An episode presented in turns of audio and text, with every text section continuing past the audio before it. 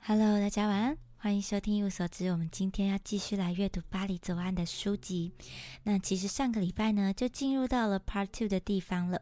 上个礼拜还在讨论存在主义跟现代杂志之间的关联哦，两者呢相辅相成，互相拉提。那其实现代杂志呢，也不只有存在主义啊，当然也包含了共产主义啊、社会主义这些的，都在这个透过这个杂志的平台呢，来进行一种嗯。隔空的交流跟对话，所以呢，杂志呢不再只是像之前这样的那种呃传递资讯的这个报纸报章，它也变成是一个有思想、有思考的地方。那当然，大家很多很厉害的这些文学家、评论家，还有哲学家，也就聚集在这里，透过这样子的方式来进行交流。好，那也就因为这样呢，存在主义也慢慢的这样扩散开来了。所以今天我们原本呢是想要讲说这个存在主义席卷全球的章节，不过我看了一下，我觉得它的前一个章节有孕育新理念、培养好人才跟发展新文学这个章节呢，在一百七十四页的地方，我觉得这个章节也蛮值得看的。所以呢，我想说改成念这个章节，然后接下来呢就进到这个家庭我恨你的地方了。好，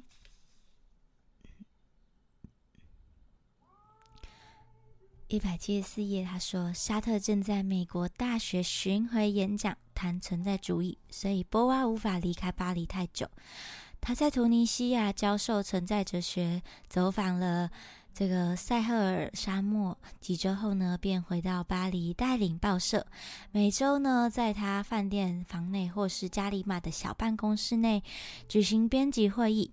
波娃特别想要帮助哦拉拔年轻的新作家，他给了正在写小说的这个维奥莱特勒迪克的，就是很多的鼓励。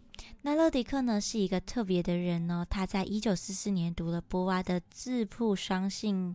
恋倾向的女客之后呢，便爱上了波娃。勒迪克是个被抛弃、得不到爱的孩子。他的父亲呢，也不在人前承认自己的女儿。二战那些年，他总是在黑市打滚，每周呢，从诺曼底搬运沉甸甸的走私肉品和牛奶到巴黎的餐厅。愤怒、叛逆、道德偏差的。勒迪克决定用笔墨来发现内心原始的能量和怨念。某个午后呢，勒迪克来到了花神咖啡馆，走到波娃的周边，手里拿着一份手稿，标题为“窒息”。波娃一看见勒迪克。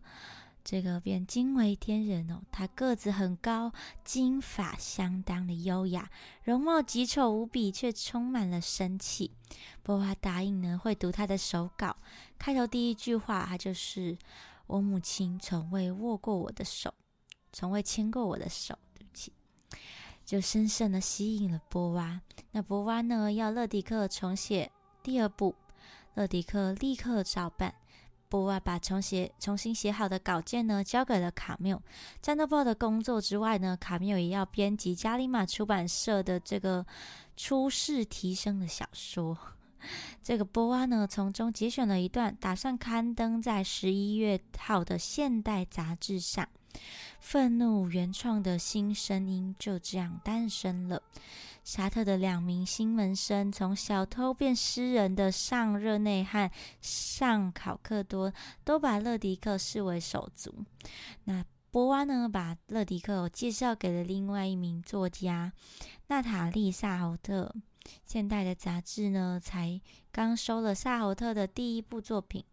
萨侯特原名切尔尼亚克，是一名嫁给法国人的俄国犹太人。大波娃八岁。那二战那一那些年呢？沙豪特用假身份藏身哦，这里躲躲，那里藏藏。一九四二年九月，贝克特和杜莫内在盖世太保发现抵抗之部格罗利亚之后呢，不得不离开巴黎的家。沙豪特决定收留了他们。一九四一年，反犹法律呢使萨豪特丢了律师的工作，他只好呢转而写作。那沙特和波娃呢渐渐喜欢上他那种令人不安的微妙感，并下定决心呢要替他寻找出版社。萨欧特呢，当时哦正在这个撰写自己的第一本反小说。反小说呢是沙特用他的创名天赋快速命名的新闻风哦。那萨欧特呢把这本小说、这本著作呢取名为《一个陌生人的画像》。现在杂志打算摘录一个陌生人的画像哦，希望可以呢借此吸引出版社。那反小说一词呢就此定调。十年之后，反小说以新小说之名闻名。这种较不重视剧情、强调展现世界之样貌的文学类型哦，是沙特和波娃每月的文学评论所孕育出来的产物。波娃常与新朋友包嗯包西斯维昂哦共度夜晚时光。维昂是个工程师、爵士小号手，过去曾是家族。就是二战时呢，这个法国的次文化用舞蹈来逃避痛苦的一群人。那他还是美国这个恐怖小说的译者，以及有理想抱负的作家。波瓦小维昂竟然还穿着杂族风格的衣服，美军留下的蓝色牛仔裤和格子上衣。他俩都喜欢喝酒，听爵士音乐。六年前呢，未满二十岁的这个维昂和女友。金发海豹女郎蜜雪儿结婚了，生了一个儿子，名叫派翠克，由蜜雪儿的父母来抚养哦。维昂和蜜雪儿呢，都无心也无力教养小孩。天哪，也不想要假装自己是好父母。于是呢，手上若是手上有面包，他们就会邀请朋友来家里开小餐会。有时呢，他们会想会请朋友呢，带着自己分到的配额。粮食来参加。那一九四五年九月的投票前呢，戴高乐政府呢灵机的取机灵的取消了面包配额的政策，借此换取选票。不过一九四六年一月，新上任的立法代表为了要解决小麦短缺的问题，重新启动了面包配额的政策。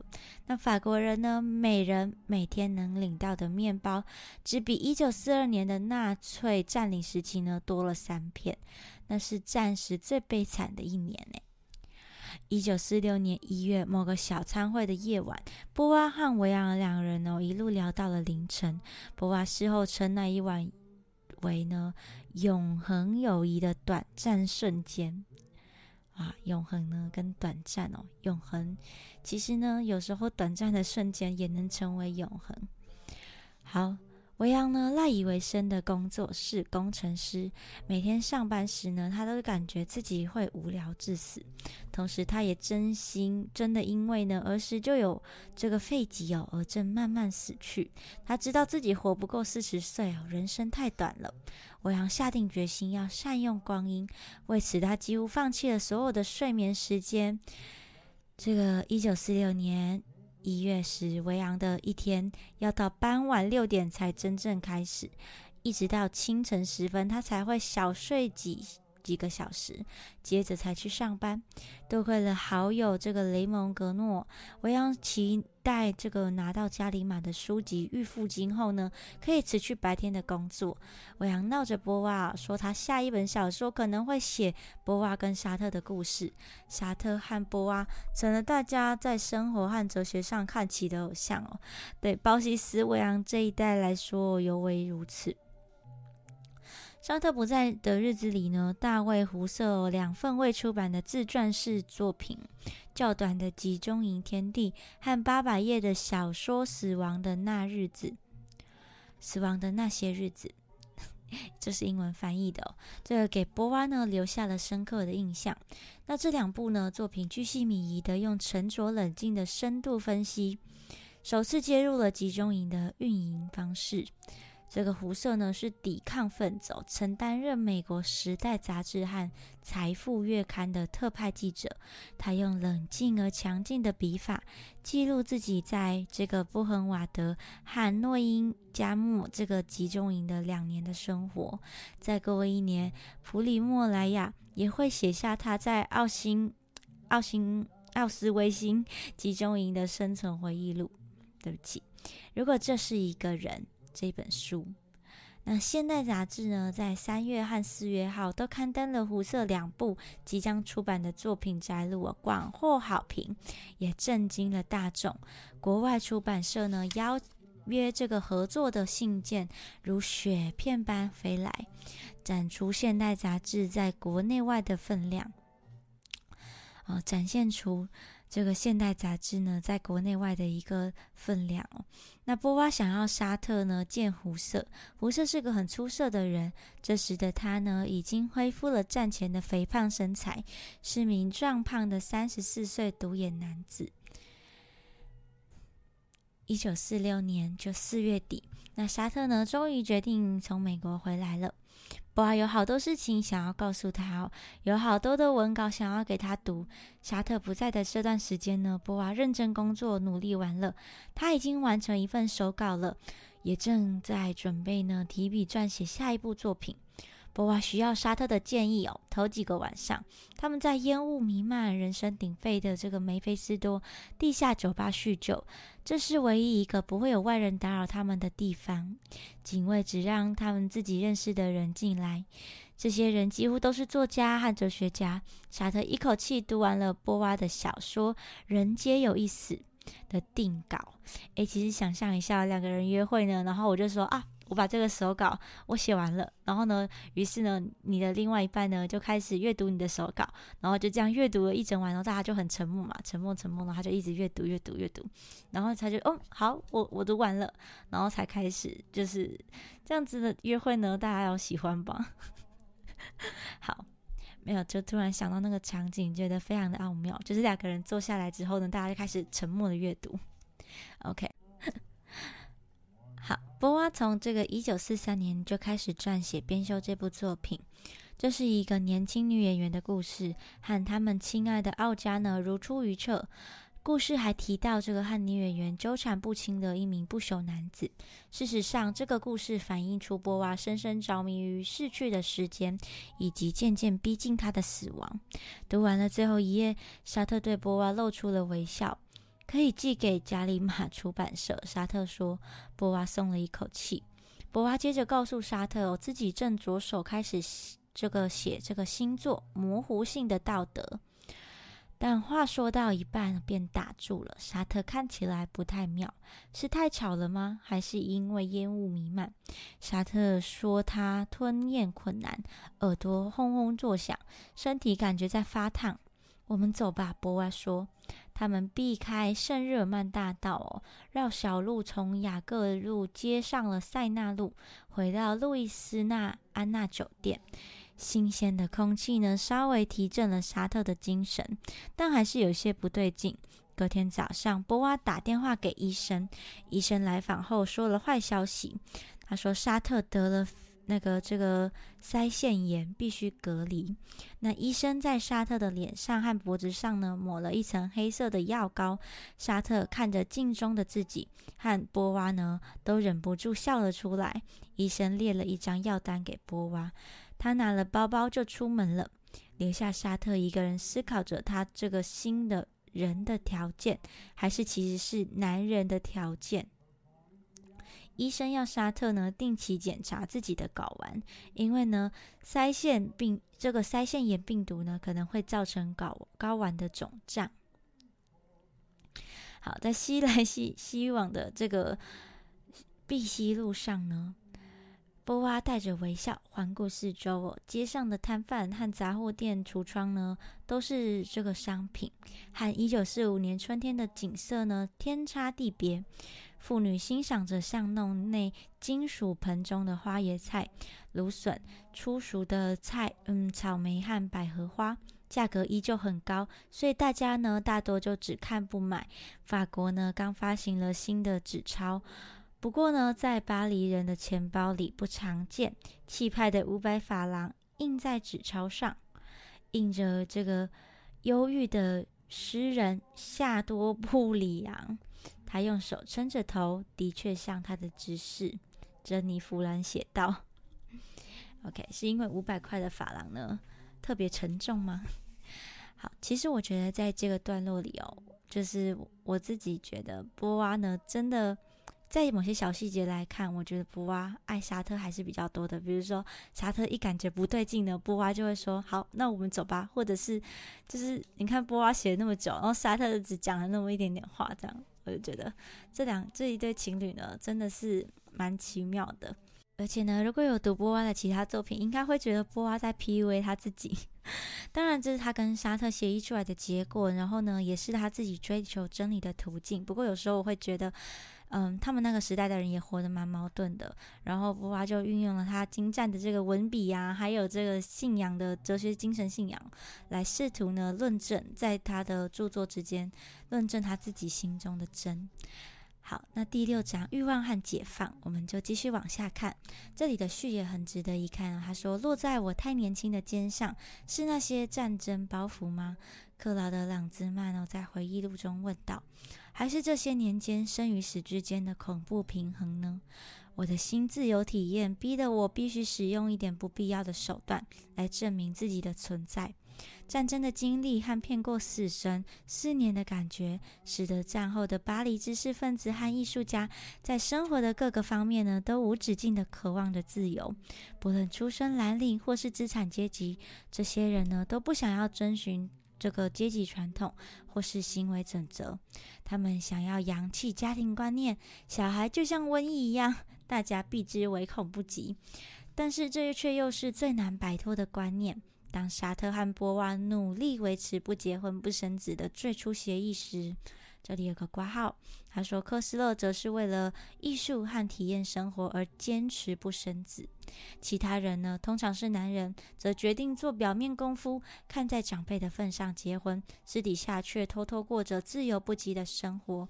不过他们并没有因此而比较快乐，像是卡缪啊和梅洛庞蒂这样子的选择，活在谎言之中的人，他们把周围的人的人生都毁了。他们自己也是非常的矛盾。虽然说我们现在呢，在这个看他们的著作的时候呢，会有很多灵感的启发，但是呢，那个都是他们自己在论证自己的一个方式，也是在说服自己，或者是找寻自己心中的这个最理想的情感样貌的一种方法。好，那下一个他说，有为的女强人呢，也渴望着各种形式的自由啊。然后这里就有很多女强人的名字哦。她们呢，都是勇于挑战男人的女性。所以呢，他们决定要过得随心所欲、有理想抱负的生活，经济独立、聪明勇敢，对人生的乐趣和体验感到好奇，不害怕一次又一次非法堕胎的危险。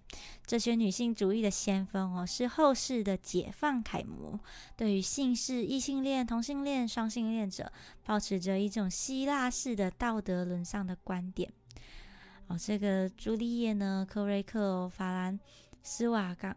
沙冈，还有这很多人呢，都是波娃的追随者哦。希腊式的道德沦丧，其实说希腊式这个这个，其实在过去啊，就是像是我们说希腊神话啊，是天然这种，都是比较嗯野蛮、无法控制的象征。嗯，过去的自然并不是像现在这种温柔啊、贴近大自然的这种感觉，并不是。其实过去因为自然是比较没有办法控制的，所以当我们说到这个自然的观念的时候，就会是比较属于负面的想法，就是一种比较放荡啊、无法控制、无法呃很野蛮的一种行为方式。那也就投射在希腊神话当中。那后来呢？慢慢的就是大家文明开始嘛，然后开始可以控制这些、了解这些大自然的东西的时候呢，当然宗教的这些故事也就慢慢的跟着改变。好，那下一个他说啊，家庭我恨你。下一个章节，他说卡缪呢则被思念卡扎雷斯的情绪吞噬了。卡扎雷斯哦，在几个月前听说芳心怀孕的消息，便与卡缪分手。卡缪总是告诉卡扎雷斯，芳心对他来说就只是个妹妹，也难怪妹妹怀孕这件事会让年轻的卡扎雷斯耿耿于怀。卡扎雷斯才二十二岁，耶，不乏男性追求者。《天堂的小孩》这本书也成功的把卡扎雷斯塑造成一个巨星，怎么能让卡缪来扫兴呢？在卡缪忙着每天换尿布的时候，他还得去这个伤几个爱慕者的心呢。卡缪想要忘记卡扎雷斯，于是埋首工作。他每天都上这个艾伯托剧院彩排他的新作《卡里古拉》。哦，这个一物克一物，而显领衔主演呢是一位非常俊美的年轻无名演员，名叫杰哈·菲利普。菲利普呢饰演这个超越善恶、追寻一己之绝对自由的罗马皇帝卡里古拉。卡缪认为呢，卡里古拉呢道出人类最常犯的悲惨错误，把自己的自由建立在别人的不自由之上。一九四五年九月五日，卡缪的妻子方心哦，在卡缪忙着彩排的时候呢，生了一对双胞胎卡萨琳和尚。卡缪呢，起初非常的兴奋，但兴奋的感觉没有维持多久。卡缪的岳母和小姨子从阿尔及尔搬来巴黎，来帮忙呢照顾这个伤心的小孩，但卡缪还是不怎么习惯自己的新角色。最让他感到痛苦的是，没有时间工作，以及妻子无声的各种要求。这时，他才开始明白并羡慕波湾和沙特的协议：永远不生小孩，不管是跟对方还是跟其他人都不行。科斯勒对这个他的英国女友，这个马美佩吉说：“可以结婚，可以生小孩，不行。”尽管不愿意，佩吉还是答应了。要是当初提出要求，说不定方心也会答应。沙特和波娃没有小孩的压力，可以过着非常富裕充实的人生。他们努力工作，用力玩乐，严于律己，每天写作十四小时，每晚出去狂欢，结交了一群做这个家人般的挚友，还有许多的情人。住在酒店房内，不需要打理家务，赚进的每一分钱都花掉。作家不就应该过着如此颠覆传统的生活吗？这个卡缪，我相当崇拜波娃和沙特，同时也对自己的现状痛恨至极。哦，他们那时候呢，虽然没有这个社群网络呢，不过还是会互相羡慕、嫉妒、恨。不过你看哦，他前面其实也有写到呢，波娃和沙特其实非常的努力维持着不结婚不生子的初衷协议。我觉得只要说到努力哦，就是因为在这个日文当中就是勉强嘛。如果说你要做一件事情要努力做的话呢，其实也是一种自我的勉强。好，那究竟呢，他们有没有真的在里面过得如此天堂般的快乐呢？继续看下去，我是觉得呢，每一个人的生活呢，都会有自己的一点点不愉快的地方，不论是选择哪一种。其实呢，大家都会对于自己的状况有一点不满意的时候，所以呢，是也不需要这样了。好，但是呢，好继续下来，但是回不去了。小孩已经出生，卡缪是一个父亲、丈夫，他没有办法重写自己的故事，他只能用资产阶级惯用的手法来活在谎言之中。他并不觉得这种做法值得骄傲，但只有这样才能生存下去。卡缪有工作在身，有仗要打，有作品要等着出生，这些才是当务之急，比起一切都来得重要，比任何人都还要重要。他想把手边正在撰写的小说取名为《鼠疫》。但他根本没有时间完成这本书。他梦想着可以在酒店房内写作，房里只有自己，没有妻子的家人，没有婴儿的哭闹声，也没有呕吐和尿布的味道。他也想过这个像和过去一样哦，晚上出去跳舞。卡缪热爱跳舞，沙特还有培洛庞利也是。其实我觉得《鼠疫》呢，比起这个《异乡人》还要来得好入手。如果大家对存在主义的其他作品有兴趣的话，可以从这本开始，感觉比较具象化一点。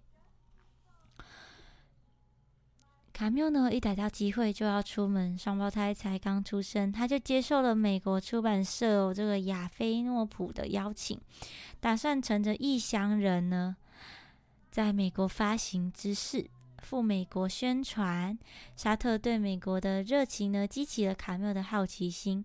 人在纽约的卡缪对美国文化并不着迷，只是雾里看花。卡缪想要找个新的世界的钥匙，这把钥匙呢，叫做这个派翠西亚。异乡人出版五天，就已经获得了许多。这个赞誉有加的评价。这天呢，三十三岁的卡缪认识了二十岁的这个派翠西亚·布雷克。布雷克替卡缪开启了美国的大门，就像瓦内蒂之之于沙特一样哦。布雷克呢是卡缪心想的那种长腿女孩，而且呢，她可不是虚有其表呢。这个布雷克呢是医生的女儿，是业余的钢琴乐手，平时呢是史密斯大学的是学生。和方兴认识卡缪时一样。布雷克读过列宁和马克思，对共产主义很有兴趣，喜爱普鲁斯特。哦，所有的爱情呢，开始都是一模一样的美好。嗯，她是个美人，金发碧眼，在时尚担任这个。这个文案编辑哦，周薪呢三十五美元。卡缪和布雷克认识的隔天就成为了恋人。天哪，没过多久呢，布雷克在时尚的女同事就开始称赞卡缪年轻的哈弗莱包家。这个这个布雷克呢陷入了情网。卡缪也坠入了爱河。卡缪住在中央公园西侧一间书迷借给他的楼中楼公寓当中。布雷克几乎每天都到公寓找这个卡缪，他们一起去唐人街共进晚餐。卡缪觉得相当有趣。晚饭后，他们通常会上舞厅。卡缪热爱跳舞，这是他欺骗死神的方式。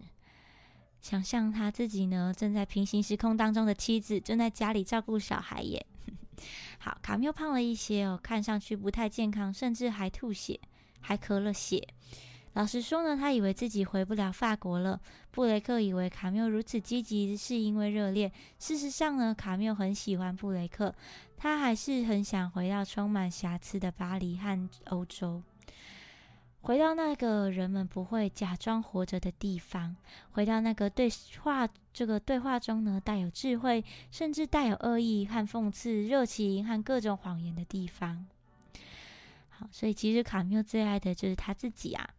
这个卡缪呢，也和沙特一样，不忘把新世界的复苏这个丰饶呢带回旧世界。在美国的最后几天。他开始疯狂的采买，添购巴黎没有或是相当稀有的昂贵物品。卡缪回到巴黎，带了一箱糖、咖啡、蛋，嗯，巧克力啊，米粉、面粉，还有这个，呃，不是米粉啦，就是米，还有婴儿食品啊，罐头肉品啊，巴拉巴拉巴拉，送达这个两百磅。不过呢，这个伊抵达巴黎，卡缪就想着要寄另一种物资呢到纽约。他替布雷克呢订阅了《现代》杂志。虽然这对恋人中间隔着大海，但是他们的交流热度不减，就和当时在黑人的哈林区、犹太人的布鲁克林区和所有人的康尼岛一样。另一方面，在家乡巴黎，卡缪和方兴之间的关系却异常的冷漠。就是外遇的男人都是一样的，对妻子哦异常的冷漠，因为有了新的更爱的人嘛。这个方心呢，默默的满腹怨念，卡缪则默默的生着闷气。卡缪和布雷克在一起的时光很快乐，要保持快乐的唯一方法就是写作，所以呢，鼠疫呢就正在等他完成当中。卡缪呢找到了符合社会观点又能逃避家人的方法。八月五日，他带着家人一同离开巴黎，到加里马出版社位于旺代的布雷夫斯堡安顿了下来。布雷夫斯堡的空间很大，卡缪自己有一间工作房，可以远离。这个哭闹的婴儿，还有努力压抑怒气却总是失败的妻子，卡缪每天的第一件事几乎就是写信给心爱的布雷克。八月十二日，卡缪写道：“这栋美丽古老的大房子内有好多古董和老挂毯，还有祖先的肖像，从画框内盯着你瞧。我在这里找到平静，也就是说，我可以一天写作十个小时。”没有人来打扰，我总算快要完成书艺了。其实我常常觉得，不管是文学家、艺术家，在跟情人对话的时候，他们爱上的并不是情人本身哦，而是爱上自己想象出来的那一个他，以及想象着出来的那个情人的样貌。那呢，其实，在待在他身边的，嗯，就是老婆呢、妻子呢，有一个自我这个解脱的方法，就是说呢，呃，作家。跟他的情人是精神上的一个连接嘛？可是终究呢，生活还是跟你生活在一起。所以呢，究竟是要当他的妻子好呢，还是当他心中的那一个就是精神性的一个恋人好呢？大家觉得哪一个比较好呢？可以留言告诉我。好，我们把最后一点点读完了。他说，八月二十一日，在另外一封信呢，给布雷克的信中，卡缪说自己终于完成了书稿，但不知道书名要叫《鼠疫》还是要叫《恐惧》哦。其实呢，也可以根据内容取名叫做《极权主义》。卡缪把沙特一公斤重的哲学论文《存在与虚无》寄给了克这个布雷克，当做定情物，象征海枯石烂的爱。天哪！我收到这个，我就不想跟他海枯石烂了。OK，其实呢，就是这个这个卡缪和自己妻子哦，芳心儿在这段时光的婚姻呢，可能是因为小孩啊，卡缪自己很想要逃离现实当中的生活，所以他当然呢，这个最好的逃避方式哦，就是他的情人布雷克。那究竟呢，是作为一个妻子呢，天天可以看到卡缪好呢，还是作为他的情人，精神性上的让他迷恋着迷好呢？如果是你的话，会比较想要当哪一个呢？也欢迎留言跟我说哦。好，那今天呢就阅读到这边，非常的精彩。下一次呢，我们就继续往下阅读。